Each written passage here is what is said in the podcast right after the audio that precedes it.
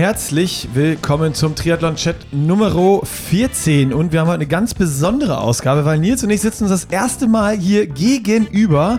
Also äh, Realtime, kein Lag über Internet und äh, sonst was. Und wir sehen uns beim Reden und haben uns dann fürs Intro auch noch was ganz Neues überlegt. Und zwar, wir machen das Intro jetzt einfach vorweg. Wir haben uns so ein bisschen überlegt, worüber wir reden und ob das dann nachher im Podcast wirklich so passiert. Das weiß keiner. Das heißt, wir erzählen euch jetzt, worüber wir heute geredet haben und ob das wirklich so ist, erfahrt ihr dann erst, wenn ihr den Podcast zu Ende hört. Oder Nils? Absolut, aber du bewegst dich auf ganz dünnem Eis, weil es ist Nummer 15. Und nicht die Nummer 14. Also ihr seht. Das fängt schon an. Das fängt schon an.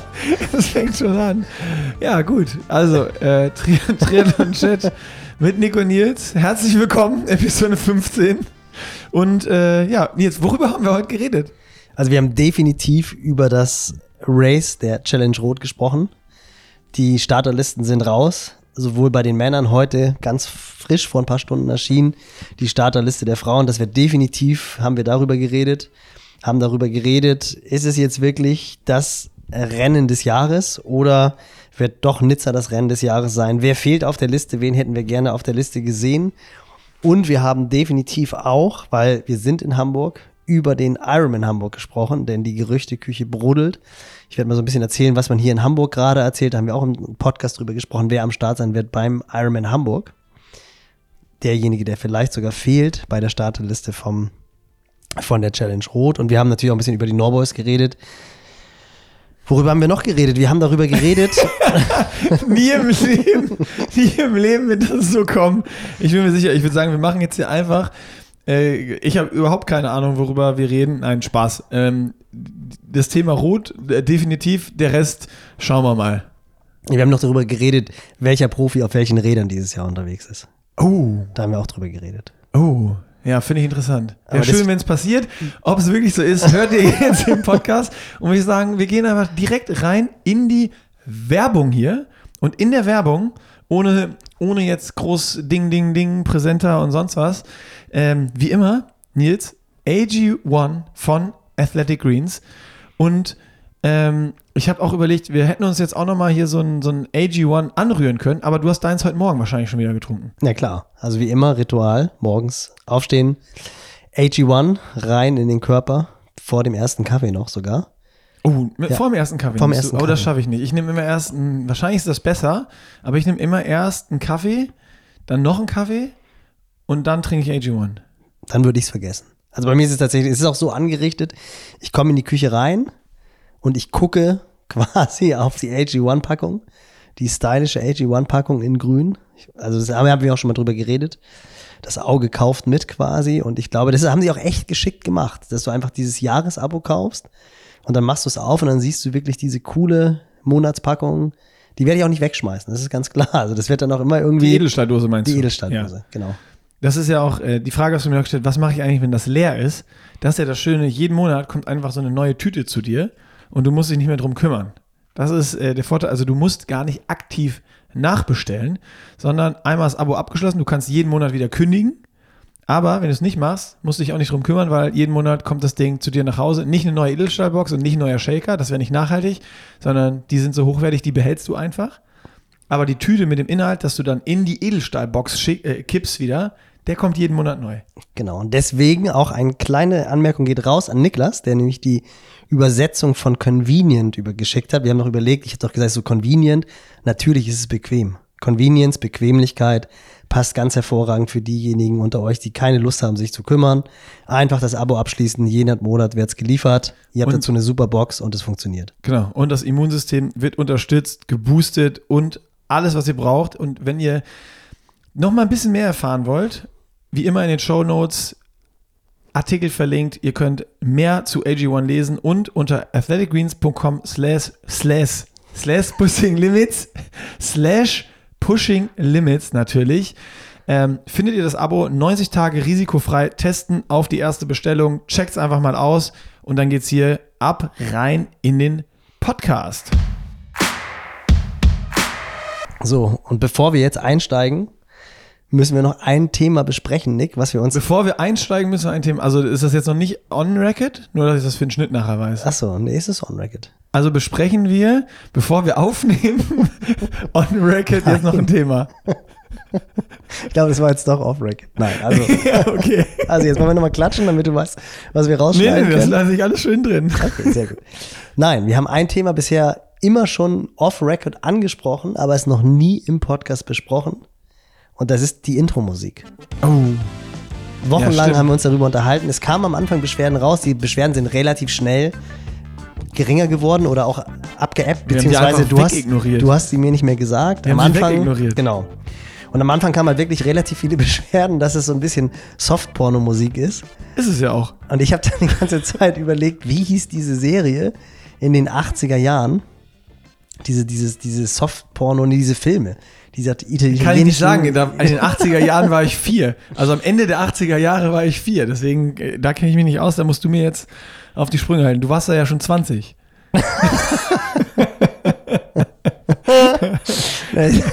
nee, ist wirklich, und jetzt, ich, jetzt, ich hab's drauf gehabt, jetzt komme ich wieder nicht drauf. Ich hoffe, dass es genauso ist wie mit Convenience, dass jetzt Zuschriften kommen, wie diese Serie heißt. Das war halt natürlich logischerweise kein richtiger Porno, das wurde damals Eis am Stiel. Eis am Stiel, siehst du? Siehst du, du Das wusstest ist aber nicht Ende doch.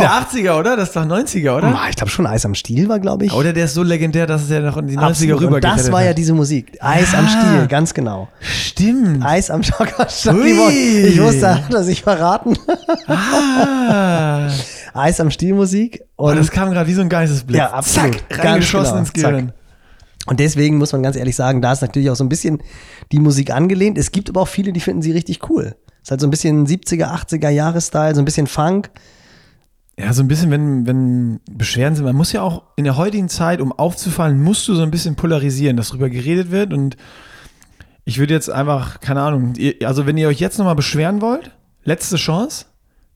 So, aber es wird die- nicht mehr geändert. Dieser, dieser, dieser Podcast, letzte Chance, sich zu beschweren und danach werden Beschwerden weiterhin ignoriert. ganz genau, eiskalt. Also Gut. le letzte Chance, die Intro-Musik zu ändern, ist unter den Kommentaren von diesem Podcast.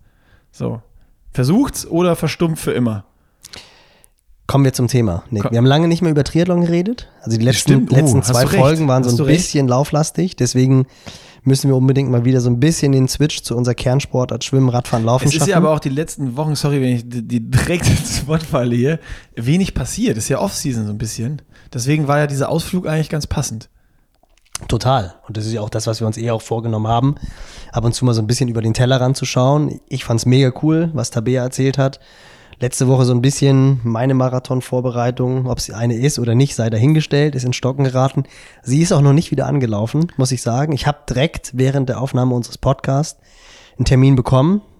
Mein linkes Sprunggelenk war blockiert, ausgehend von einer Verkürzung des rechten Hüftbeugers, also eigentlich ein totaler Klassiker. Die Hüftbeuger sind ja mehr oder weniger chronisch verkürzt. Wusste ich auch, habe aber natürlich einfach zu wenig gemacht. Und ich habe ja auch erzählt, es war so ein Lauf schnell, schnell, schnell, zu intensiv, zu schnell, ein paar Tage vorher zu lang gelaufen. Janis hat mein Sprunggelenk mobilisiert. Erstmal vielen Dank an dieser Stelle, dass das Ganze so schnell geklappt hat. Hat mir dann noch Übungen gesagt, die ich machen muss, um den Hüftbeuger zu mobilisieren, die ich auch alle kannte, die ich auch schon auf YouTube hervorragend quasi dargestellt habe, aber wie gesagt nicht gemacht habe. Und dann sollte ich zwei Tage später so 30 Minuten locker laufen. Hat sich eigentlich auch ganz gut gefühlt, angefühlt beim Loslaufen, bin auch wirklich langsam losgelaufen. Und dann hat die Wade aber trotzdem wieder so nach, ja, 1,4, 1,5 Kilometer zugemacht. Bin dann nach Hause gegangen, war auch echt ein bisschen gefrustet, habe dann am nächsten Tag wieder einen Termin bei Janis bekommen und da war es L4, also Lendenwirbelsäule unten. Ich habe halt auch ein ziemliches Hohlkreuz. Rumpfstabi war jetzt bei mir in den letzten Monaten, habe ich ja auch schon gesagt, eher so gen Null. Also da musste ich ran und ganz interessant, weil darüber war unsere Gruppenarbeit bei der B-Lizenz, Krafttraining. Ich habe einfach meine ganze hintere Kette. Es wird jetzt vielen aus dem Ohr rauskommen. Die ist halt einfach so kurz und ich muss Krafttraining machen. Und das ist auch ganz interessant, weil wir hatten heute einen gemeinsamen Termin hier in Hamburg, sind zurückgegangen vom Lunch und da habe ich nochmal mit überraschend festgestellt, dass du ja wirklich nie irgendwelche Probleme hast, was so muskulär strukturell beim Laufen anbelangt. Also gerade letztes Jahr die Vorbereitung auf die Challenge Rot, das ist dann gleich die Brücke nach diesem Themenblock.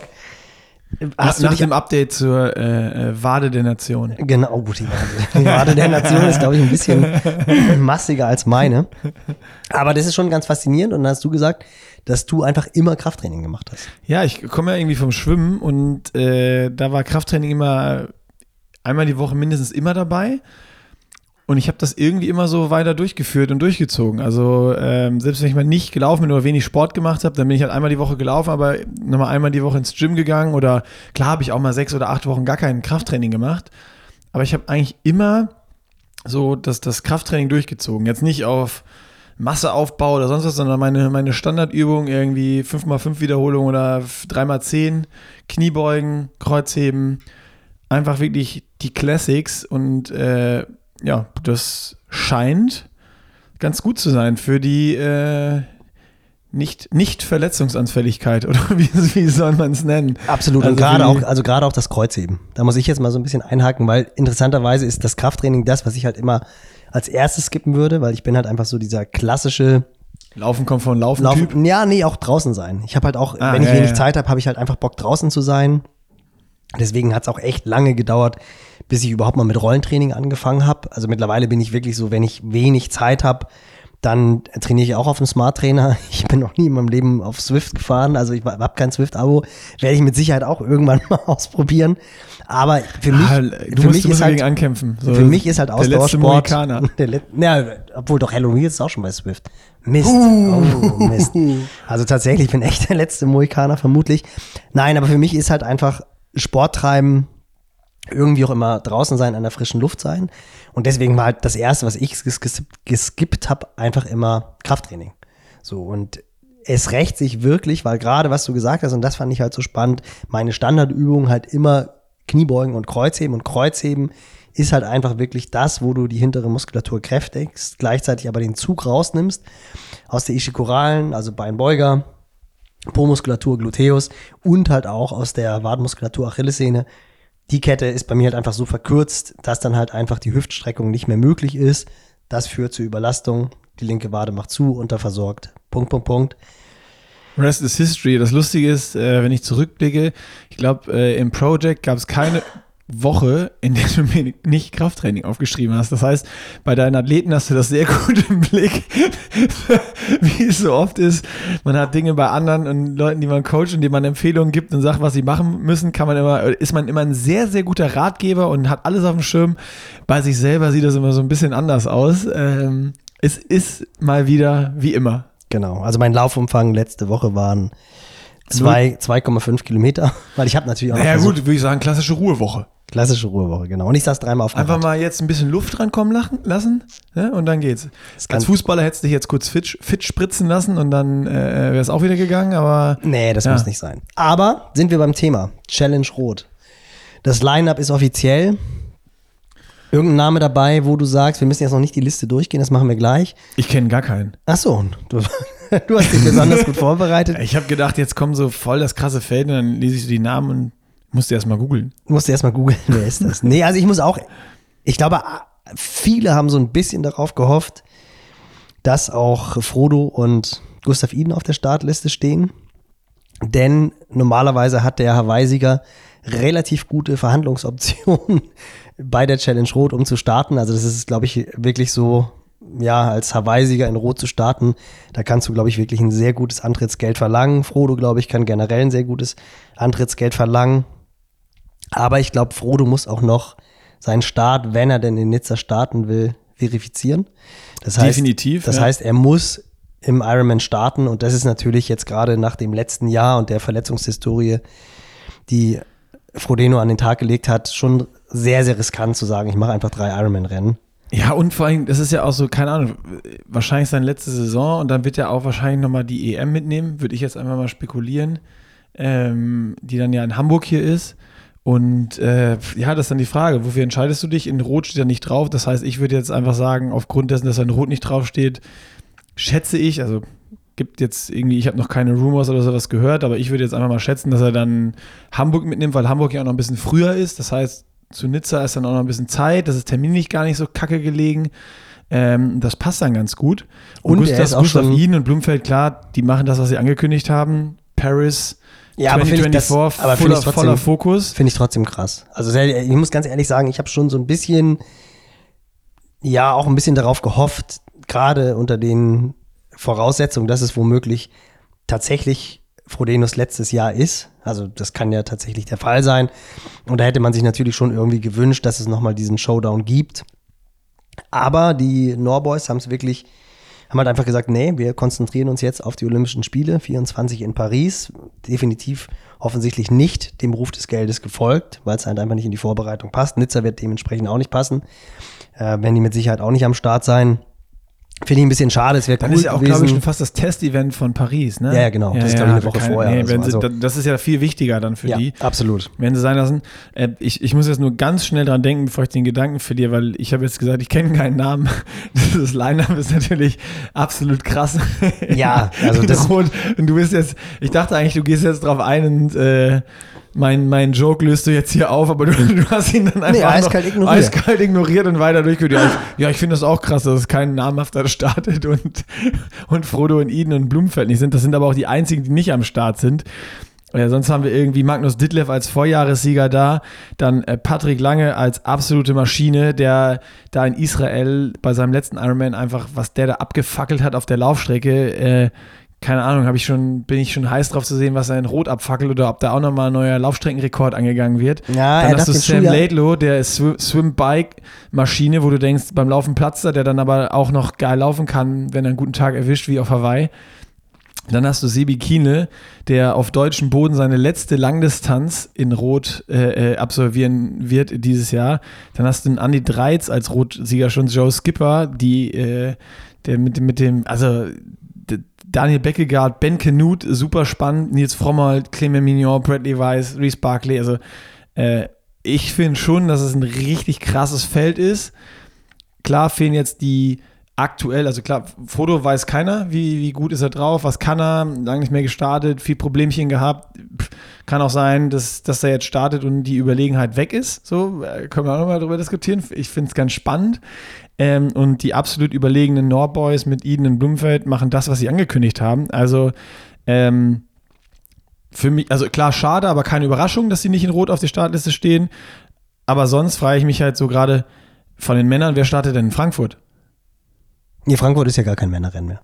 Also die Frage, Äh, die, die in- werden dann ja in, in- Hamburg in sein. Hamburg noch, ja. Genau, aber nee, lass uns erstmal bei denen bleiben, die da sind, weil das finde ich schon, das war jetzt ja Boah, natürlich das auch ist verwirrend, das nervt, das nervt wirklich mit dieser Ironman EM-Splittung.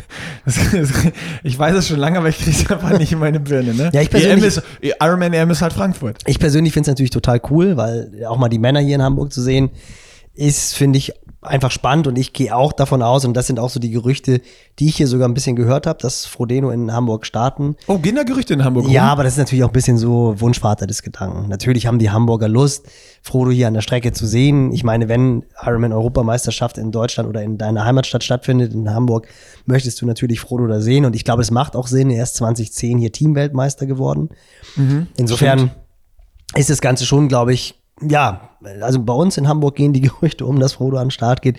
Wäre natürlich mega cool und ist natürlich auch so für die Hast Athleten. du, hast, du das, hast du das verfolgt, wie, wie so sein, sein Training läuft? Ist er, funktioniert das gerade alles oder struggle immer noch? Naja, also das, was man sieht, ist, dass er, glaube ich, in Australien schon ganz gut trainiert hat. Er hat ja irgendwie dann auch so die ersten Bilder gepostet vom Laufen. Dass er einfach mega happy ist, dass er wieder äh, Umfänge realisieren kann. Ich bin mir jetzt nicht ganz sicher, aber ich glaube, es war irgendwie eine 75er oder eine 90 Kilometer Woche. Also es war auf jeden Fall auch schon wieder schon Laufen. Also wo man ja. schon sagen kann, okay, wenn er das jetzt schon macht, und das war ist ja auch schon wieder ein paar Wochen her, jetzt ist er wohl in Andorra zurück. Coole Bilder, coole Reels gepostet vom Fahren im Schnee nachher. Und äh, ich glaube schon, der wird motiviert sein. Der wird heiß sein. Und der hat natürlich auch Bock, sich dann, wenn er in Hamburg startet, in absoluter Topform zu präsentieren. Also ich glaube auch, das sind halt so ein bisschen so die Gerüchte, die man hier hört. Aber lass uns mal in Rot bleiben. Das wäre jetzt, das wär so ein richtiger Failure bei uns im Podcast. Wenn, ich schon so sage, ja, wenn er nicht in, in, in Rot startet, dann bestimmt in Hamburg und du sagst, ja, in Hamburg gibt es ja auch so ein paar Gerüchte und dann startet er einfach nicht in Hamburg. Dann, naja, hoffen wir, You mal, dass, ho hoffen wir mal, dass es so passieren wird. Genau. Who knows? Genau. Aber lass uns ein bisschen auf die Konstellation eingehen, weil ich finde schon, da sind so ein paar Namen da, die das Rennen extrem spannend machen könnten. Denn ich fand es sehr interessant, dass so die ersten Reaktionen waren, mit Sicherheit auch aufgrund seiner unglaublich starken Performance in Israel, wo ich auch sagen würde, das war vergleichbar die Leistung von, von Patrick Lange mit seinen Hawaii-Siegen vermutlich. Also klar, Absolut. Hawaii-Sieg steht immer über allem, da brauchen wir nicht das, drüber das zu reden. Logisch, das ist Hawaii, aber rein von den Splits und, und der Souveränität und bei dem Feld, was auch da war, da, waren ja kein, da war ja kein Fallobst am Start. Genau. Und was er da abgefackelt hat, war, also, das hat ja, glaube ich, jeder dann irgendwann verfolgt und mitbekommen und ich, ich, ich hätte so gern irgendwie so ein Live-Footage von diesem Rennen gesehen, wie er da gerannt ist und, und, und mehr Bewegtbild, Ja, äh, weil ich das schon hart gefeiert habe, weil ich habe damit nicht gerechnet und dann fackelt er so einen raus. Das ist genauso ähnlich wieder für, bei mir gewesen wie, das war ja oft bei Patrick schon manchmal so, dass dann, dann holt er das erste Podium auf Hawaii, nächstes Jahr gewinnt er das Ding und dann denkst du, boah, jetzt das zu reproduzieren wird schwer, dann schafft er es wieder, dann ist mal ein paar Jahre schwierig. Mhm. vor allem auch im Streckenrekord, das war ja genau, das Faszinierende Streckenrekord daran. laufen. Nee, Gesamt. Gesamt, Gesamt sogar, stimmt. First, Oh, er, ja, erster ja, ja, erster ja, sorry. unter acht Stunden. Stimmt, stimmt. Darf man auch stimmt. nicht vergessen. Also Richtig, das zeigt ja, auch, historisch. zeigt auch die historisch. Klasse erster Mann auf Hawaii unter acht Stunden. Ja, und, und dann ah, auch mal ein paar Rennen, die dann nicht 100% funktioniert haben und dann Tulsa äh, und dann jetzt dieses Ding, also ja, das ist halt, wenn Patrick funktioniert und der einen Tag erwischt, den er schon oft erwischt hat im Ironman, dann knallt halt richtig. Und wenn er in Rot so einen Tag erwischt, wie auch, äh, was war's, 2021, Mhm. geil. Aber ich, siehst, also ich, ich siehst finde du ihn find auch, geil. siehst du ihn auch in der Favoritenrolle? In dem, in dem Starterfeld? Ich finde es ganz interessant, weil du natürlich jetzt so mit Ditlev und Laidlow, Laidlow noch mehr mit, mit, mit Swim Weapon, der auch, also die, die Frage ist so ein bisschen, f- fährt er wer zusammen, fährt der Laidlow, schwimmt der Folger, schwimmt, au- fährt alleine vorne weg. So die Dynamik ist, Nee, nee, nee. ist, ist bei mir total, äh, kriege ich noch nicht zusammen, muss ich sagen. ehrlich Genau, und ich glaube, dass die- da das können wir so ein bisschen- viel, da können wir mal ein bisschen mutmaßen Genau, jetzt Kristallkugel. Wir holen die nochmal. Kristallkugel ich, lass raus. uns mal die ganz große Kristallkugel Weil ich habe hab nämlich schon folgendes Szenario. Okay, ich sehe schon. Ich seh schon du, hast das schon du hast das schon durchdacht. Nee, das ist ja, gehört ja auch so ein bisschen, gehört ja auch beim, beim Trainerjob so ein bisschen dazu. Und ich glaube, was halt interessant ist, ist, dass halt einfach drei richtig gute Schwimmer am Start sind. Mit, du hast es gesagt, Sam Laidlow, Mhm. Ben Canute und Daniel Beckegaard. So, und ich glaube, dass die alle drei versuchen werden, definitiv vorne rauszuschwimmen, weil die wissen, die einzige Chance ist, Patrick zu besiegen, ist, dass sie auf dem Rad wegfahren. Ja, wenn die Patrick auf dem Rad sehen und er dabei ist, dann haben die keine Chance. Ja, das würde ich jetzt bei, also pff, ja, sehe ich Nee, auch so. Wenn du, wenn du, wenn du, wenn du jetzt Laidlow, Knut und, ähm, und Beckegaard sagst, rein von, wenn die mit Patrick vom Rad steigen, no chance. Naja, Ben Canute hat in Arizona seinen allerersten Ironman gemacht und ist auch, glaube ich, eine, weiß ich nicht, was er gelaufen ist. Ich will jetzt keine Zeiten vergleichen, 245, 244. Also wenn ich hier in meine, Ich in, die- wenn ich in meine Glaskugel gucke, dann steht da no chance. Vermutlich nicht, aber ich würde jetzt, ich würde jetzt nicht sagen, dass es, dass es äh, sich von alleine äh, gegessen hat, das Rennen. Aber die drei sind natürlich schon welche, die versuchen werden, dass es nicht in diese Konstellation kommt. So, und dann ist, ist eine ähnliche Konstellation im Grunde genommen wie letztes Jahr, wo die Gruppe um Frodo vorne weg war. Und dann Ditlev den Sprung geschafft hat, den halt Patrick verpasst hat. Also Ditlev ist ja aus der zweiten Gruppe nach vorne gefahren in die erste Gruppe und war dann im Express dabei, der ja in Rot wirklich aufgrund der engen Straßen, aufgrund der Kamera, Motorräder, aufgrund der Live-Coverage. Glaubst du, dass Patrick da mitschwimmt, wenn wir nochmal beim Schwimmen bleiben? Na, ich ich glaube schon, dass er das kann. Er war ja letztes Weil Jahr, das darf man halt auch nicht Der- vergessen. Das ist so, Patrick, unterschätzt du im Schwimmen ganz häufig, weil dann manchmal klar auf dem Rad, äh, wenn dann die Überbiker da sind, äh, dann auch manchmal eine Gruppe zurückfällt, aber also dann auch die zweite Gruppe ja oft anführt und, und dafür Tempo sorgt. Aber wenn so ein Überbiker dabei ist, da halt vielleicht noch so, so 2% fehlen, um, um wirklich bei den absolut krassesten Radfahrern mitzufahren. Mhm. Aber beim Schwimmen habe ich Patrick selber schon so oft unterschätzt, wo ich dachte so, ja, der ist dann in der zweiten Verfolgergruppe, weil irgendwie beim Radfahren ist er häufig da. Ähm, aber eigentlich kommt der immer so, dass der, wenn es nicht jetzt, keine Ahnung, absolut komplett all out und irgendwie flache 46, obwohl das kann er auch schwimmen. ja, und Also ist eigentlich, eigentlich ist der immer dabei. genau, man darf halt die Leistung vom letzten Jahr nicht unbedingt als Gesetz sehen, weil er den Sturz hatte auf Gran Canaria, wo er sich Oh, die ja. Schulter gebrochen hat Ja. im Training und deswegen natürlich die Schwimmleistung im vergangenen Jahr nicht absolut repräsentativ war. Denn er hat ja auch auf Hawaii, das, das fand ich allerdings sehr überraschend, dass er da die große Gruppe verpasst hat, also dass er da ja wirklich zwischen den beiden Gruppen hing.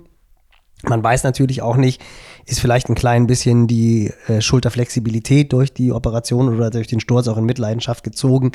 Definitiv glaube ich aber, dass Björn und Patrick die Hausaufgaben machen werden und dass sie schon auch wissen, dass es wichtig ist, mit den Jungs vorne aus dem Wasser rauszukommen. Aber trotzdem ist es so, man hat es gesehen, Sam Laidlow hat es auf Hawaii versucht wegzuschwimmen. Äh, Flo Angert hat die Lücke quasi zugeschwommen oder war an seinen Füßen. Ben Canute hat es auch gezeigt, wie er schwimmen kann. Also das weiß man auch.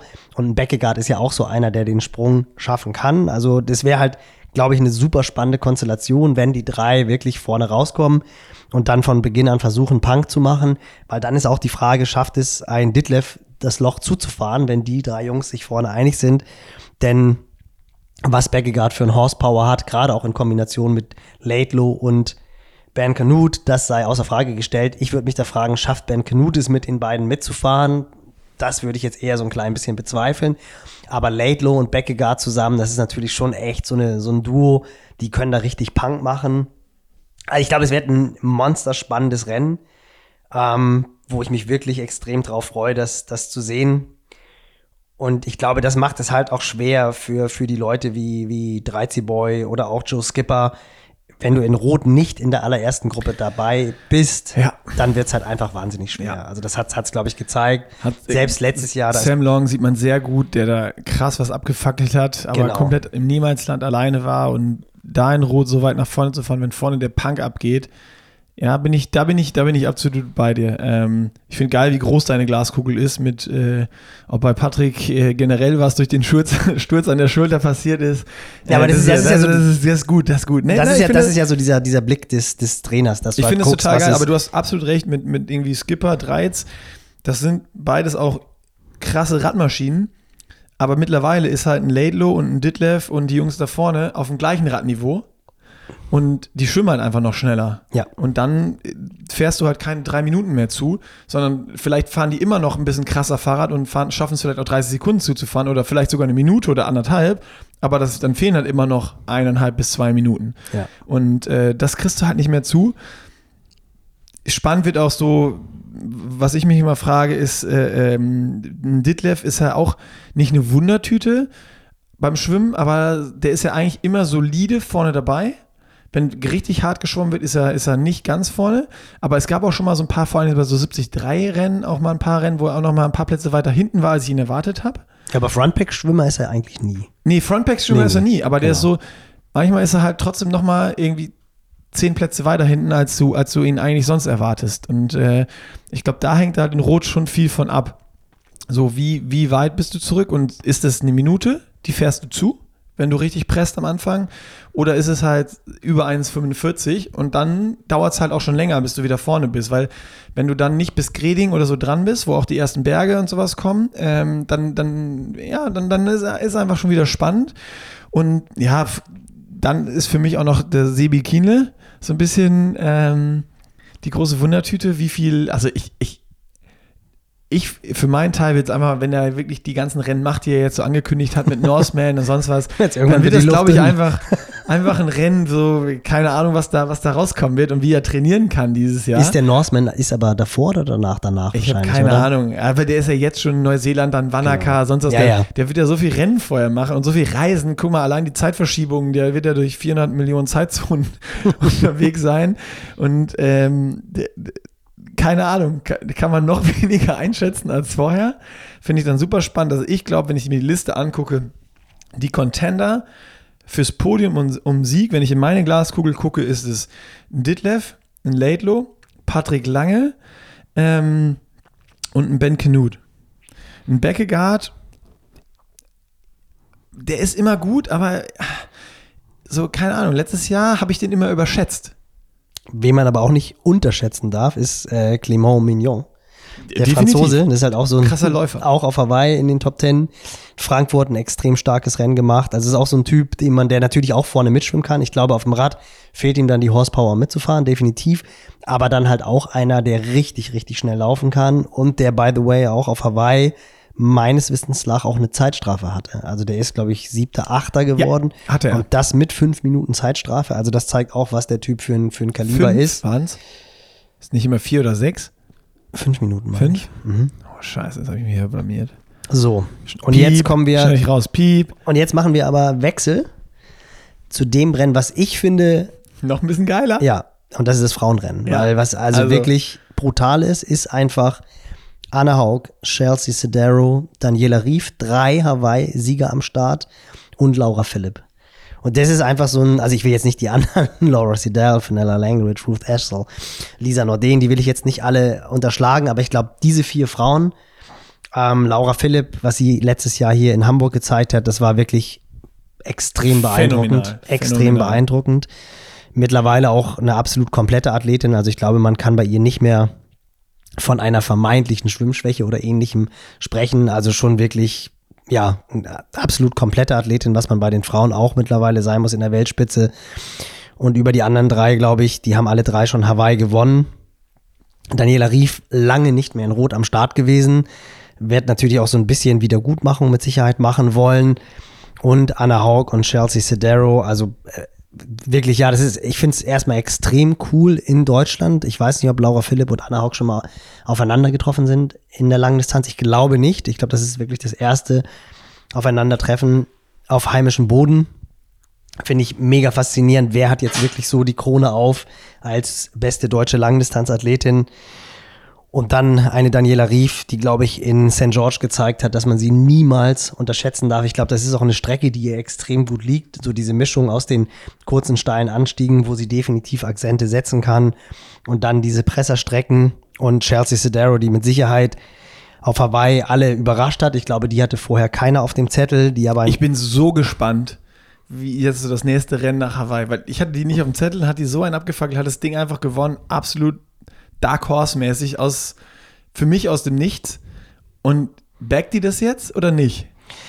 Ja, was ich da immer sehr interessant finde, ich glaube, dass es echt schwer ist, auch mit dieser Atmosphäre in Rot zurechtzukommen, wenn du das nicht kennst. Also ich glaube, Mhm. gerade so als US-Amerikanerin, ich denke, so viele Rennen, wobei, doch, sie war, Meinst du, die ich, überzieht am Solarer Berg?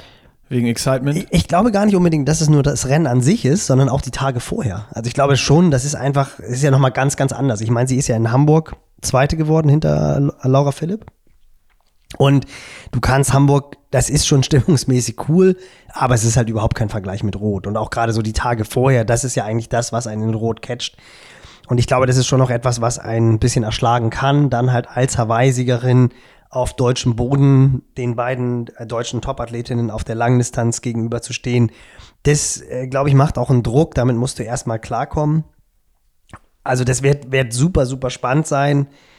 Ich glaube, Laura ist auch das allererste Mal in Rot am Start. Ich glaube, in Rot ist sie noch nie gestartet. Äh, Wird für sie natürlich auch, glaube ich, nochmal eine andere Nummer sein als in Hamburg, wo sie schon brutal gefeiert wurde. Hat eine riesen Fangemeinschaft auch in, in Deutschland. Also ich glaube, das wird das Frauenrennen, glaube ich, ehrlich gesagt, könnte vielleicht sogar noch spannender werden als das Männerrennen, weil das sind irgendwie so vier Athletinnen, die ich mehr Ich- oder weniger auf Augenhöhe sehe. Ja, also die vier, das ist so, ich, ich habe jetzt gerade nochmal noch mal geguckt, ich glaube, das sind sieben aus den Top 10 aus Hawaii.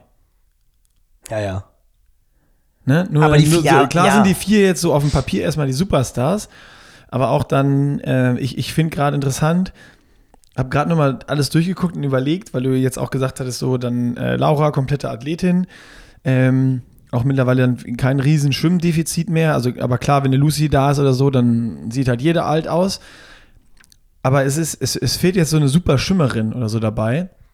Und ich habe gerade, während du erzählt hast, ganz am Anfang, um nochmal vielleicht zwei Gänge zu, zurück zu äh, spulen, habe gerade überlegt, wer, wer denkst du denn, der von aus dem Wasser rauskommen wird oder da wegschwimmen kann? Oder kann der wegschwimmen? Oder ist es ein Pack, was kommt? Boah, ich weiß, Ich sehe halt gerade irgendwie, keine Ahnung, vielleicht, dass halt Lisa wirklich da schon in meinen Augen die stärkste Schwimmerin ist. Ja, aber ich glaube nicht mehr, nee, nee. Ich glaube, Ja, Daniela, genau, Daniela Rief schwimmt da, schwimmt da auch mit. Also das muss man, muss man ganz ehrlich sagen. Ich muss jetzt ehrlich sagen, Laura Sidal, ich weiß nicht, wie schwimmt die? Kannst du da was zu sagen? Da bin ich jetzt. Bin ich auch ein bisschen über, ich glaube Ja. nicht, nicht, nicht verkehrt, aber ich kann nicht, kann ich nicht zu 100% einordnen. Also ich habe jetzt keinen hier auf dem äh, Zettel, die jetzt die absoluten Überschwimmer sind halt. Und das, das macht es gerade fürs Schwimmen und was danach passiert, auch ganz interessant, weil ich darüber nachgedacht habe. Das Total, ist so, also das ist genau das ist jetzt nicht so, okay, Frauen ist ja oftmals, du siehst krasses Starterfeld, Lucy ist mit dabei, ja, ja, die kommt vorne aus dem Wasser und dann die anderen kommen dahinter. Du machst Ja. dir gar keine Gedanken mehr. Genau. So, und die ist jetzt nicht da. Und jetzt habe ich mir gerade, wenn du auch erzählt hast, dann auch so gedacht, so Chelsea, ja, okay, das Anne, ja, Dani, das, keine Ahnung, im Optimalfall kommen die irgendwie alle als ein großes Pack aus dem Wasser. Und dann hast du beim Frauen, bei den Frauen mal, was du ja wirklich selten siehst, auch mal so ab nach aus dem Wasser so ein, so, so, so ein Race, was on ist, was ich super interessant fände, ähm, dass du da mal wie bei den Männern oft das, keine Ahnung, von mir aus das eine vorne weg sein oder zwei oder so, aber dann so ein großes Pack hast und, und die Dynamik entwickelt sich da. Und das sehe ich hier, wenn ich rein auf die Namen schaue, dass es passieren könnte. Absolut. Was so, was du dann nochmal zu dieser Spannung hinzutragen könnte, dann mit dem Wissen sieben der Top 10 aus Hawaii, plus noch dann die von dir genannten vier, vier Superstars bei den Frauen, die da äh, ähm, mit dabei sind aus, aus dem letzten Jahr oder aus den letzten Jahren. Oh, äh, von mir aus kann es morgen losgehen. Ja, finde ich schon. Also, und, und da muss man auch dann wirklich sagen, wenn du dir dieses Gesamtpaket anguckst, von dem Männerrennen und den Frauenrennen, ist es schon wirklich ein Rennen, wo man sagen kann, boah, da hat Rot einfach echt nochmal wieder einen rausgehauen. Normalerweise ist es immer so, wenn man jetzt auch letztes Jahr das Frauenrennen anguckt, da hast du so ein, zwei große Namen. Ähm, da ist dann aber eigentlich klar, naja gut, wenn eine Anne durchkommt, dann wird sie das Ding gewinnen und sie hat ja auch die letzten Jahre einfach brutalen Abstand gehabt. Das wird ziemlich sicher in diesem Jahr nicht so der Fall sein. Und genau was du angesprochen hast, dass du einfach eine Dynamik hast, wo vermutlich, wenn es normal läuft, würde ich sagen, alle Top-Favoritinnen zusammen aus dem Kanal steigen können und dann halt auf dem Rad versuchen werden, sich gegenseitig zu attackieren. Das ist schon, das ist schon extrem spannend und ich glaube, jeder wird sich wünschen, dass vielleicht Anna Haug, Chelsea Sedero und äh, Laura Philipp zusammen vom Rad steigen.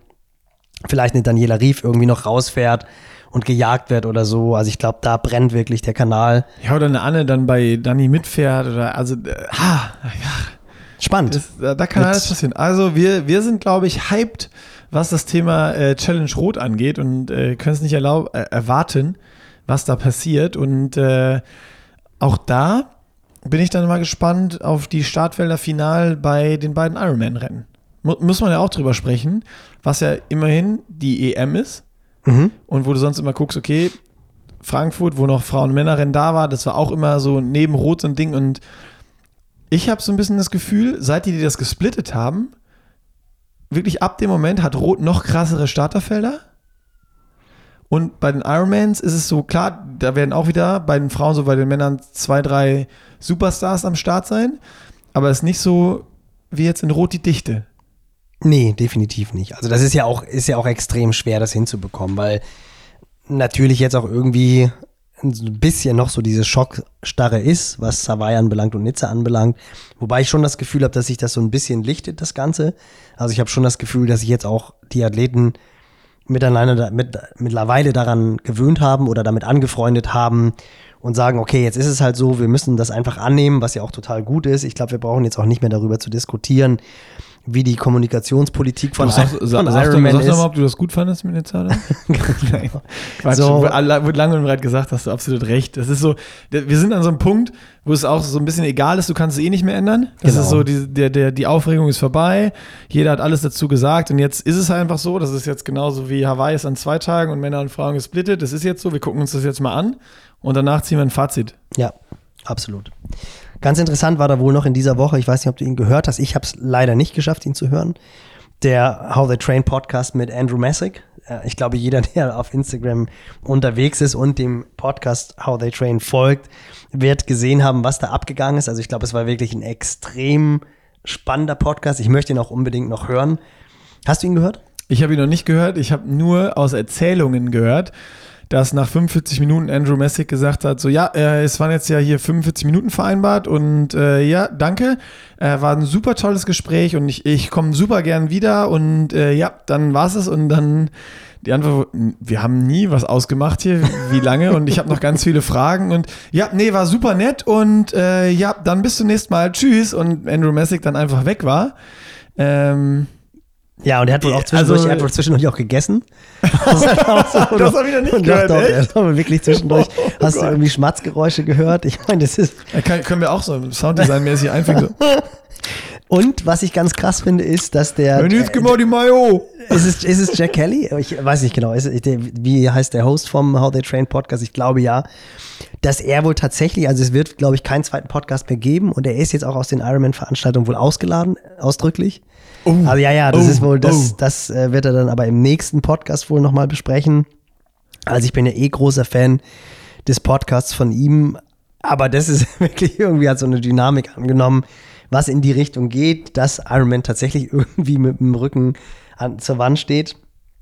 Und dann war, ging halt auch so Das dieses. ist aber, sorry, da- da- das ist ja aber unsympathisch.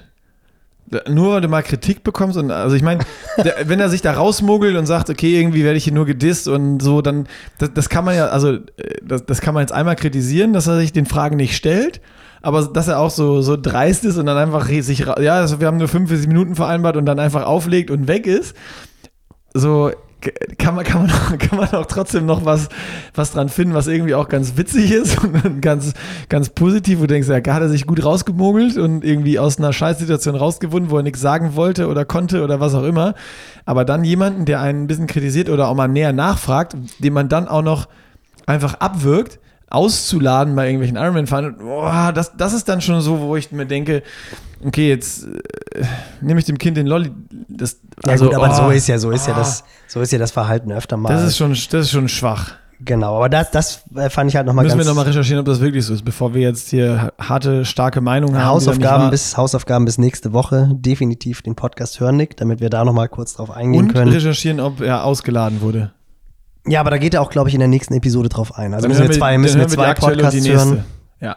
Genau, aber das, Geil, das, Thema das, für nächste Woche steht. das fand ich auch noch ganz interessant. Ähm, ja, also schon, schon, schon wirklich spannend. Und dann müssen wir auch unbedingt mal über ein Thema sprechen, was mir aufgefallen gefallen ist. Gibt es irgendeinen Profi in der Weltspitze, der nicht auf Canyon unterwegs ist in 2023? Fred Funk. Fred Funk. Sam, Sam, Sam Long. Äh, Gustav Iden Ja, und ich glaub, Christian ist- Blumenfeld. Ja, ich glaube, das ist auch ehrlich gesagt der Grund. Es ist schon echt sehr, sehr, sehr auffällig, Und dann noch wer alles als Athlet präsentiert Sam wird. Long. Ah, den hatte ich schon, ne? Hast du schon gehabt? Ich glaube, Oh. oder ich habe ihn gehabt. Nein, war natürlich ein bisschen provokant gestellt, die Nee, Frage. ich, wer denn noch? Sibi Kienle, okay, das letzte Jahr. Ich gucke jetzt, ich gucke, ich warte, ich mache jetzt mal die Startliste in Rot auf. Was, äh, äh, hier, äh, äh, ähm, äh, äh, nee, Becke, Becke Hartfeld Canyon. Nein, von alle. Ditlev? Stimmt, Fred Detlef Scott? Scott, genau, ja, ja. Äh, also halten wir fest. Man muss drüber nachdenken, wer es, nicht es auf ist Canyon einfacher zu überlegen, wer nicht auf Canyon fährt, als wer auf Canyon ganz fährt. genau. Ja, und das finde ich schon, das finde ich schon irgendwie krass. Also, Also, ja, Canyon hat halt jetzt nochmal ein Investment da hier mit äh, groß eingesammelt. Da musste Geld ausgegeben werden. Ja, aber finde ich schon brutal. Also was mich dabei am meisten überrascht hat, ich meine, so Sam Laidlow macht natürlich Sinn irgendwie. Er hatte, was ich auch wirklich hart finde, ich glaube, dass Track tatsächlich nur Ausstatter war. Also ich glaube, er hat tatsächlich kein Geld bekommen von Track. hat, echt? Hat, ja, ja, also er hat, irgendwie so habe ich gelesen, dass er tatsächlich Guter Move von Trek. Ey, wir kriegst einen Rahmen, fahr mal Bike-Rekord.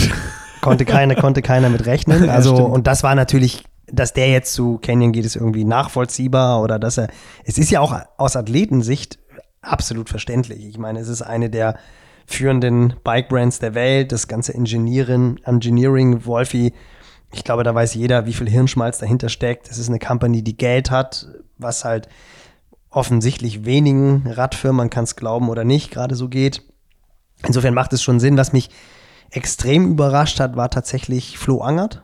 Das hätte ich nicht gedacht, weil ja. ich finde, dass er Also, ich habe, wo er, ich war extrem überrascht, wo er das Ende der Zusammenarbeit mit Cube äh, bekannt gegeben hat, weil er ja gerade irgendwie so in St. George in Hawaii so zwei unfassbar geile Custom-Lackierungen, die so genau zu seinem Suit passten, so, wo ich dachte, oh, geil. Also gerade auch, wie sie es auf Hawaii gemacht haben, äh, wo am Mit dem Anfang Erlkönig und so. genau ja. Lucy und er mit dem Erlkönig unterwegs waren und dann wirklich zwei, drei Tage vor dem Rennen einfach die Räder, Lucy in Pink, er in diesem coolen Blau. Barbie und Ken. Dann halt später in St. George dann noch äh, Freddy Funk mit dem Mega Cube. Und das muss ich ehrlich sagen, hat mich total überrascht, weil ich finde auch, dass, ich will jetzt gar nicht absprechen, dass das Canyon jetzt nicht zu Flo Angert passt, aber ich finde. Ich hoffe, er kriegt noch eine andere Farbe, weil wenn er einen uh, blauen ja. Racesuit anhat und ja. das rote Rad, ich hoffe, das ist nur so, weil jetzt für die Launch und die Fotos kein anderes zur Verfügung war, weil das passt da noch nicht. Und auch die Oder fast rot zu blau? Und auch die Tiefprofilfelgen. Also die nicht ja, da, vorhandenen da, Tiefprofilfelgen. Da, da, ja, aber da, da habe ich, hab ich keine Sorge, dass er mit Scheibe fahren will. Er wird jetzt nicht mit Trainingslaufrädern. Nein, aber ich finde, nein, aber du hast ja davon geredet, dass beim Release irgendwie das nicht passte, dass er dann rotes Rad gefahren ist. Und ich finde, auch wenn, dann musst du, mache ich doch irgendwie 50 Millimeter Laufräder zumindest rein, damit es halt knallt. Aber das hat mich wirklich überrascht, weil ich finde, dass Flo halt so ein total bodenständiger Athlet ist, der halt der war richtig lange bei Cube auch, ne? Ja, voll. Und, ja. ich, und, und ich, mir fällen jetzt auch außer Freddy Funk kein Athlet ein, der irgendwo im Standing über ihm ist. Also das, das finde ich dann so. Bei der Brand, ja, stimmt. Genau. Ja, ja. Und das ist ja etwas, was finde ich auch immer relativ wichtig ist. Wenn du einer von vielen bist, dann ist es relativ einfach, dann vielleicht mal zu wechseln. Aber wenn du halt wirklich so einer der Topstars bist und dann zu einer Company gehst, wo du einer von vielen bist, das finde ich ist irgendwie so ein Move, ja, keine Ahnung. Ich finde, also das ist immer so spannend und auch äh, cool jetzt drüber zu reden, aber man, ich, ich würde halt wirklich gerne einfach mal, ich meine, wir, wir kennen jetzt viele, aber man spricht auch dann jetzt bei uns selten darüber, was sind jetzt wirklich die Beweggründe und äh, war es vielleicht irgendwo, gab es einen Auslöser, wurden irgendwo Erwartungen nicht erfüllt oder äh, gibt's, hat Cube vielleicht einfach kein Budget mehr oder Budgetkürzungen, weil wirtschaftlich läuft es nicht mehr oder Wirtschaftskrise und haben Angst und kürzen Budgets und sonst was? Und Canyon macht das, das Portemonnaie auf und als Athlet ähm, irgendwo, wenn du, wenn du irgendwo weißt, ich kriege ein Rad, was, was genauso gut oder besser ist oder mindestens auf, auf dem gleichen Stand ist und kriege vielleicht ähm, mehr Geld oder das gleiche Geld, aber einen besseren Service oder was auch immer. Also es sind ja ganz, es ist ja so vielschichtig mit einer Bike-Brand. Ähm, was da, was dahinter steht. Und äh, so jeder, der Canyon dann kennt, weiß auch, die haben auch immer bei den großen Rennen Mechaniker dabei, die sich ums Material kümmern und so. Also das liegt ja immer so dran, was ist das Gesamtpaket? Und ich finde es ultra spannend oder fände es ultra spannend, da mal, äh, vielleicht auch mit Flo oder sowas, mal, vielleicht besteht dann nochmal die Chance irgendwann, da über so Beweggründe oder so auch zu reden, wenn jemand da mal ganz offen ist äh, oder Bock hat, da mal aus dem Nähkästchen zu plaudern, weil wenn man von außen drauf schaut, gebe ich dir absolut recht. Dann denkt man so, hm, so im Männerbereich bei Cube jetzt, das ist langjährige Partnerschaft, super Match, Flo hat krasse Ergebnisse. Also es gibt jetzt ja keinen Grund für Cube, den zu sagen, irgendwie haben wir Budgetkürzung, sondern ich, äh, an Cubes Stelle wäre es irgendwie, es ist volles Aushängeschild gewesen, der da das Rad geil präsentiert hat, die Show, die die gemacht haben mit Simon Gär, der da auf Hawaii war, die geilen Fotos gemacht hat in St. George genauso, wo einfach so Cube auch einen geilen Auftritt hatte. Also, also wenn ich jetzt nur das von außen drauf gucke, als, als, als Brand, aus Brandsicht, geil gemacht, gut vermarktet, cool. Ähm, hätte ich irgendwie alles getan, um den zu halten. Genau. Und Gerade aus Flo-Sicht weißt du ja nie, so, ja, vielleicht war es ja nicht so, dass die gesagt haben, so, nee, ja, uns egal, geh halt. So, kann ja auch sein. Du, du weißt es einfach nicht. Nein, total. Aber das ist ja auch das, was ich meine. Mich hat es halt einfach nur überrascht. Also ja. bei den anderen, da kannst du ganz klar sagen, ja, macht irgendwie Sinn und konnte man, konnte man mit rechnen oder. Ja, stimmt. Bei, bei, bei, wenn ich da in die Glaskugel gucke, ist nur Blurry Vision. Da sehe ich nichts. Genau. Also, mit, das ist so ein Wechsel, wo man, wo, wo es wirklich mal interessant wäre, die Gründe zu erfahren. Late Low, wenn der wirklich bei Track nur irgendwie Ambassador war und einen Rahmen gekriegt hat und nicht mal Kohle oder so, und der kriegt jetzt von Canyon totalen Support und Tests und das Rad und Kohle und sonst was, ja, easy choice. Irgendwie. Ja, wobei auch da ganz, das fand ich ganz spannend, sich das Video anzugucken, habe ich mir halt angeschaut, weil ich finde Sam Late. Oh, warte, warte, ich rate, was du meinst. Ich, ich gebe dir einen Stichpunkt. Drei Watt. Schon hart, oder? Ja. Also das fand ich schon, das fand ich schon cool irgendwie. Das war der, ein bisschen enttäuscht, oder? Ja, ey, der war bitter enttäuscht. Also diejenigen von euch, die nicht wissen, über was wir reden, Sam Laidlow hat halt ein Video gemacht, wo er äh, bei Jonas von High Size auf der Bahn war. Jonas Kompliment an dieser Stelle mit Sicherheit einer der versiertesten Aerofitter in Deutschland. Ich hatte das Vergnügen, vor zwei Jahren mit Nils Fromm und ihm zusammen in Büttgen auf der Bahn zu sein und ihm mal wirklich bei der Arbeit über die Schulter zu gucken. Das war extrem faszinierend, also brutal, wirklich, auf welche Ideen er kommt und wie er arbeitet. Aerodynamik ist auch immer so eine Wundertüte, da muss, das muss man wirklich ausprobieren. Das kann, nicht, kann man nicht berechnen, das ist irgendwie ganz faszinierend. Da kann eine vermeintlich schlechtere Position auf einmal aerodynamisch besser sein. Und da hat er, ist er, glaube ich, wirklich einer, ja, ich kann es nicht beurteilen, aber ich glaube schon, er ist ganz, ganz weit vorne mit dabei. Also wenn du, ich folge ihm ja auch schon lange und auch Heiß heiß lange, äh, wenn du da guckst, da ist auch wieder eher die Frage, wen, wer, wer war noch nicht mit denen auf der Bahn und mit dem Jonas auf der Bahn und hat mit ihm gefittet oder getestet. Genau, das Also das ist einfacher zu sagen, welcher Profi noch nicht da war, Ja. als die, die, äh, ne? Und vor allem ist es auch, und das finde ich immer ganz interessant, wenn du Experten hast, die halt mit Leidenschaft dabei sind, kannst du eigentlich davon ausgehen, dass sie einen guten Job machen. Und das ist bei ihm absolut der Fall. Und das hat Sam Laidlow halt auf YouTube so ein bisschen gecovert. Auch war cool, wie er dann halt bei Heiß Heiß ins Labor gegangen ist und dann erst den Labortest gemacht hat, dann auf die Bahn gegangen ist nach Bütgen, irgendwie seinem Papi noch so eine dicke Breitling geschenkt hat, also auch so ein bisschen Proll-Touch irgendwie. Das fand ich Ich dann. liebe das bei dem. fand Das ich ist so auch ein ganz geiler. Prollfranzose, ey. Das ist, ich, ich mag den Kerl. So, und dann, genau was du halt sagst, du präsentierst irgendwie deinen neuen Sponsor und dann steht dir halt die Enttäuschung ins Gesicht geschrieben, dass du zwei, drei Watt gespart hast. So, und, und Zeigt aber auch wieder, dass natürlich keine der großen Bike-Companies schläft. so bin ich Und das darauf. ist ja, ist ja dann auch so die Frage, ja, was willst du denn am, am Rahmen noch machen? Wenn die Position vorher geil war und die Komponenten und, und sowas stimmen, in dem Bereich ist wahrscheinlich, also wenn du es mal so äh, jetzt mit so einem Ingenieur offen und ehrlich sprechen würdest, sagt er wahrscheinlich, sagt, oh, jetzt nehme ich den Tisch hier fast auseinander, äh, dann, dann sagt er wahrscheinlich drei Watt, Alter, ja, in dem Bereich, weißt du, was das noch für eine Welt ist? Ähm, Ja, was ja so, so- absolut ist es dann am Ende so, ja, einmal den Kopf ein bisschen zu hoch genommen, dann hast du wieder plus 10 Watt. Aber in, in, in diesen Bereichen, in denen wir uns mittlerweile aerodynamisch befinden, ist ja, ist ja ein Schlaraffenland. Das ist ja, also wahrscheinlich musst du mittlerweile sagen, welchen Rahmen stellst du dahin, der wirklich kacke ist. Da gibt es wahrscheinlich nur noch wenige. Genau, und deswegen bin ich auch darauf gekommen, weil du ja vorhin gesagt hattest, als Flo zu Canyon gegangen ist, dass sich mit Sicherheit mittlerweile alle großen Bike-Brands auf Augenhöhe bewegen. Und das ist definitiv der Fall, weil das, Das hat dann nichts damit zu tun, zu sagen, ja, ich, ich bin jetzt gewechselt, weil da spare ich nochmal 10 Watt. Genau. Geht nicht. Nein, Geht genau. gar nicht. Und das Entscheidende ist auch immer noch die Position. Das ist das, was halt alles entscheidet. Wenn du gut auf dem Rad sitzt, ist letztendlich das Rad wirklich Leute, das, macht was eure Dehnübung, macht eure Dehnübung. Es kommt wieder Messerspitze Richtung Gürk, aber du musst ja auch nicht aerodynamisch auf dem Rad sitzen. Aber das Video fand ich schon auch, fand, fand ich schon auch wirklich cool und auch, um da nochmal zu den Frauen zu kommen, denn auch Cat Matthews ist jetzt auf Canyon unterwegs, Chelsea Sedero ist auf Canyon unterwegs, also auch da, wo du sagst Halleluja. Klar, die waren vorher beim BMC-Team, sind weggegangen, brauchen dann natürlich einen neuen, neuen Radsponsor. Das ist so ein Move zum Beispiel bei den Frauen und ich meine, das sind ja wirklich zwei Mädels, also gerade auch Cat Matthews, die halt eine der stärksten Radfahrerinnen unter den Profiathletinnen ist, die auch von Björn Geßmann betreut wird. Da schließt sich dann so ein bisschen der Kreis zu, zu Jonas und Heiß Heiß. Also das sind natürlich auch so Sachen, die vermutlich eine Rolle mitspielen, dass du dann natürlich schon auch versuchst, in deinem Team quasi die Athleten zu betreuen. Das ist ja auch so das, was eigentlich der Ansatz vom High-Performance-Coaching ist, dass du versuchst, um dich herum ein Expertenteam zu haben. Und klar, wenn Björn dann weiß, dass Jonas derjenige ist, der das Rad fittet und der dich entsprechend aerodynamisch raufsetzt, dann hast du natürlich die Hoffnung, dass sie vielleicht nochmal noch mal diese 5, 6 Watt spart im Vergleich zum BMC vorher. Ähm, also auch bei den Frauen hat Canyon extrem nachgelegt. Ja, generell, also unfassbar. Das, das ist, ein, ich meine, aus Canyon-Sicht macht es ja auch Sinn, Flo Anger zu ver verpflichten, so, ne? Das ist halt auch da aus deutscher Sicht äh, ja nichts, wo du sagst, oh, das war jetzt ein dummer, ein dummer Move irgendwie. Ähm, das ist schon, das ist schon spannend. Ich meine, auch ein Flo ist ein Athlet, der schwimmt vorne und fährt vorne mit dem Rad raus und präsentiert dich halt gut, ne? Wenn du die Kohle hast, die es leisten kannst. Vielleicht ist es auch am Ende das, dass die sagen, ja, keine Ahnung, wir haben ja noch irgendwie durchs Investment und haben Venture Capitalist Geld bekommen, das wir irgendwie ausgeben müssen für Wachstum und sonst was und produktionsmäßig oder in allen Bereichen können wir nicht mehr ausgeben, weil dann kaufen wir halt noch ein paar mehr Athleten ein und sind halt überall omnipräsent, da wo wir eh schon stark sind und machen die anderen halt platt. Und äh, keine Ahnung, Cube ist auch ein riesen deutscher Radhersteller, was natürlich harte, harte Konkurrenz ist.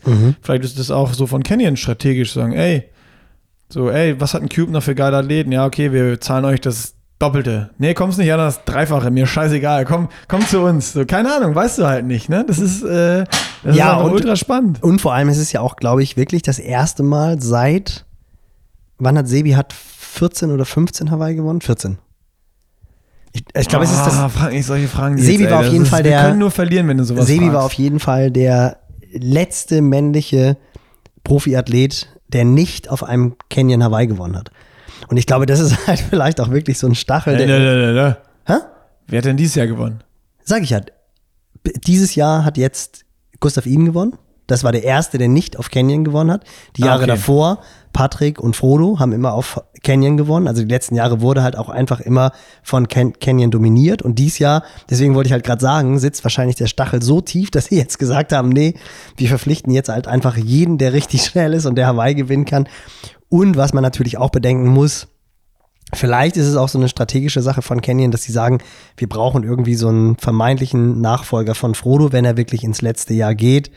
Also ja, äh, das war auch so ein, so ein Thema, was ich mich irgendwie in den letzten Wochen so ein bisschen verblüfft hat, wer wöchentlich quasi aus dem Canyon-Zylinder rausgezaubert wurde von den Profiathleten, wo du halt wirklich sagst, Halleluja, also das ist schon brutal, was sie letztendlich jetzt an der Weltspitze oder wer in der Weltspitze alles auf Canyon unterwegs ist. 2014 Sebi Kienle, das muss ich jetzt nochmal nachreichen, das war jetzt peinlich. Habe ich 15 gesagt? Nee, 14, 15, ja. Ja, aber, 14. Äh, der, Ja. Der, der Ballpark, in dem du warst, ist, war, war natürlich wieder korrekt, aber äh, sowas muss man wissen. Ja, klar. Yes. Spannend. Sehr, sehr spannend und äh, ja, haben wir alle Themen behandelt, die du angesprochen hast? Im Intro? Also wir haben auf jeden Fall die Gerüchte über Frodo angesprochen. Über Hamburg. Ja, die Gerüchte um Frodo bezüglich Hamburg. Ja, du hast genau. das Foto im Intro noch nicht verraten. Nein, aber da habe ich ja gesagt, die Okay, Gerüchteküche einen Haken brodelt. Haken. Wer Rot haben wir- Rot haben wir auch. Rot und wir haben auch über die über das Bike Brand gesprochen. Genau. geil, wir können das immer drei, so machen. Drei Haken gemacht. Du musst gar nicht mehr schneiden. Wir können das immer so machen. Wir sagen jetzt einfach mal vorher, worüber wir reden und dann passt das schon. Das Problem ist halt einfach, dass wir es nicht schaffen werden, den Podcast immer face to face aufzunehmen. Wobei das schon, muss man sagen, ist schon irgendwie nochmal eine andere Nummer. Es macht mehr Spaß. Ja, das ist viel Irgendwie, besser. weil man das ist nicht über Dann ist auch nicht so, oh, äh, oh, oh, das Internet hängt gerade. der- der- Ah, geht doch noch, Gott sei Dank. ich rede ich red mal lieber weiter, bevor das jetzt irgendwie doch nicht sich aufgehängt hat. Oder wo war das, wo, wo du gar nicht mehr da warst? Das war auch krass. Da haben wir, war das mit Justus? Ich glaube, da haben wir mit Justus aufgenommen. Ja, kann sein. Nee, mit Mika. Ja, Da mit wo du, genau, wo, auf genau, einmal, genau. wo auf einmal keine Antwort mehr von dir kam und Mika und ich einfach weitergequatscht haben und dann Aber das irgendwie gut gemeistert. geschwitzt haben. Genau, ja. Wo ich ja die ganze Zeit noch dabei war und euch gehört habe und nicht gecheckt habe, dass ihr mich nicht mehr hört. Ich dachte, ihr ignoriert mich richtig hart weg.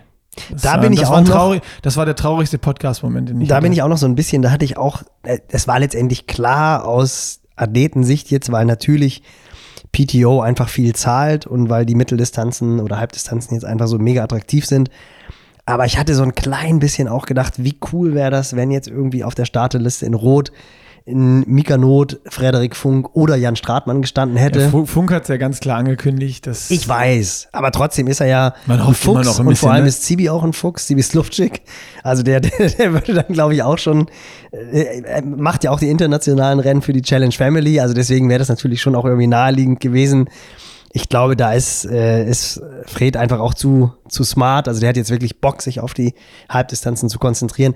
Aber das hätte ich aus Fansicht und aus Trainersicht hätte ich das total cool gefunden, wenn einer so von den jungen wilden Deutschen da am Start gestanden hätte. Ähm, das aus meiner Sicht ganz cool, werden die meisten wahrscheinlich von euch nicht kennen, aber Gruß an dieser Stelle an Clemens Köhn, da war ich total überrascht. Oh ja, Ein Clemens. alter, cooler Haudegen aus meiner Zeit eigentlich. Und Clemens hat auf Instagram geschrieben, dass er auch in Rot startet. Ich weiß. Also- ich, ich wusste es schon lange. Äh, der war ja letztes Jahr da und hat zugeschaut und hat mich äh, hardcore angefeuert Ach geil. und äh, war dann da und war wieder so heiß, dass er sich angemeldet Ehrlich? hat. Ja. Mega. Ja. Wer Clemens eigentlich auch eine geile Geschichte nicht kennt, wo er eigentlich das erste Mal so richtig ins äh, Rampenlicht getreten ist, war, äh, ich kenne jetzt das Jahr leider nicht, ähm, wo er schnellster Age-Grupper auf Hawaii geworden ist und im Zielkanal dann aber Chrissy Wellington vorgelassen hat. Und das war live im, im Stream, dass sie halt ihren Moment vom Sieg haben kann ja. äh, und nicht irgendwie asozial egomäßig durchgezogen hat, sondern äh, er hat sie gesehen, Kameras da und hat gedacht, äh, warum filmen die mich alle? Hat dann gemerkt, oh shit, die erste Frau ist hinter mir, hat sie vorgelassen und das war alles live auf den, den Cams. Äh, das war das erste Mal, als er die, die, die äh, sehr große Bühne betreten und dann Profi geworden ist, auch dann. Clemens kommt, ja auch, Clemens kommt ja auch bei euch aus dem Kölner oder Bonner Raum, auf jeden Fall auch immer beim bonn Ja, erweiterter, erweiterter Rheinland. Bonner- Rheinland auf jeden Fall. Nee, Rheinland auch nicht immer. Süddeutschland, aus meiner Sicht Süddeutschland. Clemens, Clemens Köhn Süddeu kommt aus, kommt aus. Nord äh, Süddeutschland. Aber Clemens, das, das finde ich auch echt cool, dass Clemens startet. Also das ist halt immer so, äh, wo du dann denkst, ach cool, da sind auch noch so zwei, drei Recken, die es dann halt mal wieder versuchen. Und auch, ich meine, ist glaube ich zweifacher oder dreifacher Papa sogar. Das ist auch so ein Typ, das würde mich jetzt auch nicht wundern, wenn der da nochmal so relativ deutlich unter neun Stunden ins Ziel kommt. Ja, ich, also, mich würde auch nicht Nee. wundern, wenn er da noch eine, eine 8,30 hinzimmert. Nee, nee, nee, nee, nee, nein. 8,45 traue ich ihm zu. Vielleicht, vielleicht hört er ja, wie schnell warst du? 8,46. Also Clemens, 8,45. 8, The 8, challenge is on, my friend. war ja auch, auch echt cool bei der äh, Kinotour. Bei der legendären Ja. Kinotour in Köln. Äh, Koblenz. Nee, Ja, Clemens war in Köln. ja aber Ah, das, er kommt Kino, das, das Kino wurde ja, Ja. für Koblenz gebucht. Genau. Und wir sind dann im Tresörchen gelandet. Und Neben da war- da war- Kino, was wir buchen wollen. Andere Geschichte. Die, die es kennen, kennen's. Genau, und da waren die Top-Guests, Flo Angert, da hat er gerade seinen allerersten Ironman gewonnen in Barcelona. Ja. Dann Clemens Köhn.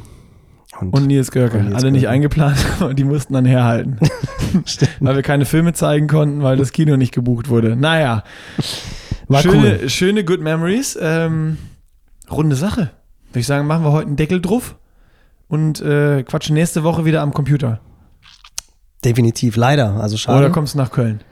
Nee, werde ich nicht. Ah, nee, okay. nächste Woche bin ich, äh, nächste Woche gibt es wieder Trainingslager-Podcast, weil ich am Ach, du fliegst in die Donnerstag Sonne, ja. nach Lecco Fuerteventura fliege. Sagt derjenige, der gerade, der gerade fünf Tage auf Fuerteventura war. Also, ja, und ich weiß ja, wie geil das ist und wie geil diese Sonne tut. Ja. Also eigentlich bin ich ja auch dafür, wir machen so ein Pushing Limits Außenposten von Januar bis April auf Fuerteventura. ja, oder hier in den Hamburg. Was hatten wir für Wetter, seitdem du hier bist? Du bist am Mittwoch gekommen, Heute Morgen minus 6 Grad. aber strahlenden Sonnenschein. Ja, das Den ist ganzen- schön, aber minus 6 Grad ist minus 6 Grad. Ich nehme lieber strahlenden Sonnenschein und 25 Grad auf Fuerte. Wobei das Wetter auf den Kanaren wohl echt gar nicht so überragend ist wie sonst. Also ich, mir wurde schon von Caro, die ja sich gerade auf den Ironman Südafrika vorbereitet, im Plaitas.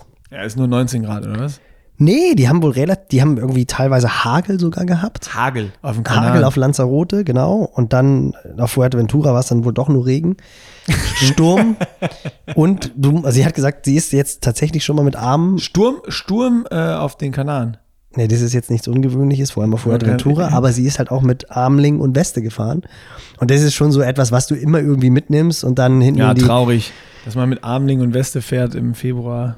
auf den Kanaren schon. Passt, aber im Februar passiert schon mal. Ich war ja, ich war ja auch mal in, ähm, nach meinem Studium direkt ein halbes Jahr da und das war genauso. Die Zeit Dezember bis Mitte, Ende Januar super gut und der komplette Februar war viel Regen, Mhm. Wind und auch so sogar mal Regenjacke und äh, also Beinlinge nie gebraucht, aber sonst schon mal wirklich dann auch Regenjacke drüber, Weste, Armlinge war eigentlich für Februar oft Standard. Ja. Ja. Aber ist natürlich wirklich Jammern auf hohem Niveau. Insofern freue ich mich total. Es wird dann wieder ein Trainingslager-Podcast geben. Das heißt, wir Vielleicht sehen wieder uns. mit ein bisschen Delay, wenn Definitiv redet oder nicht. nicht. Dann hast Definitiv du Kanar das nicht. typische Kanaren-Internet. Da war ich ja positiv überrascht vom Kenia-Internet, weil der Podcast mit Tabea ja wirklich total qualitativ richtig gut war. Also inhaltlich natürlich auch, aber was die Tonaufnahme anbelangt, war das doch wesentlich besser als gedacht. Gut. Deckel drauf, oder? Würde ich So machen sagen. wir's. Wir gehen jetzt Abendessen. In diesem Sinne wünsche ich euch ein schönes Wochenende und Nicky Boy, wir sehen uns nächste Woche am, Am Screen. Ich Als werde. wäre es abgesprochen. Uhu. So, Schönes Wochenende. tschüss jetzt. Ciao.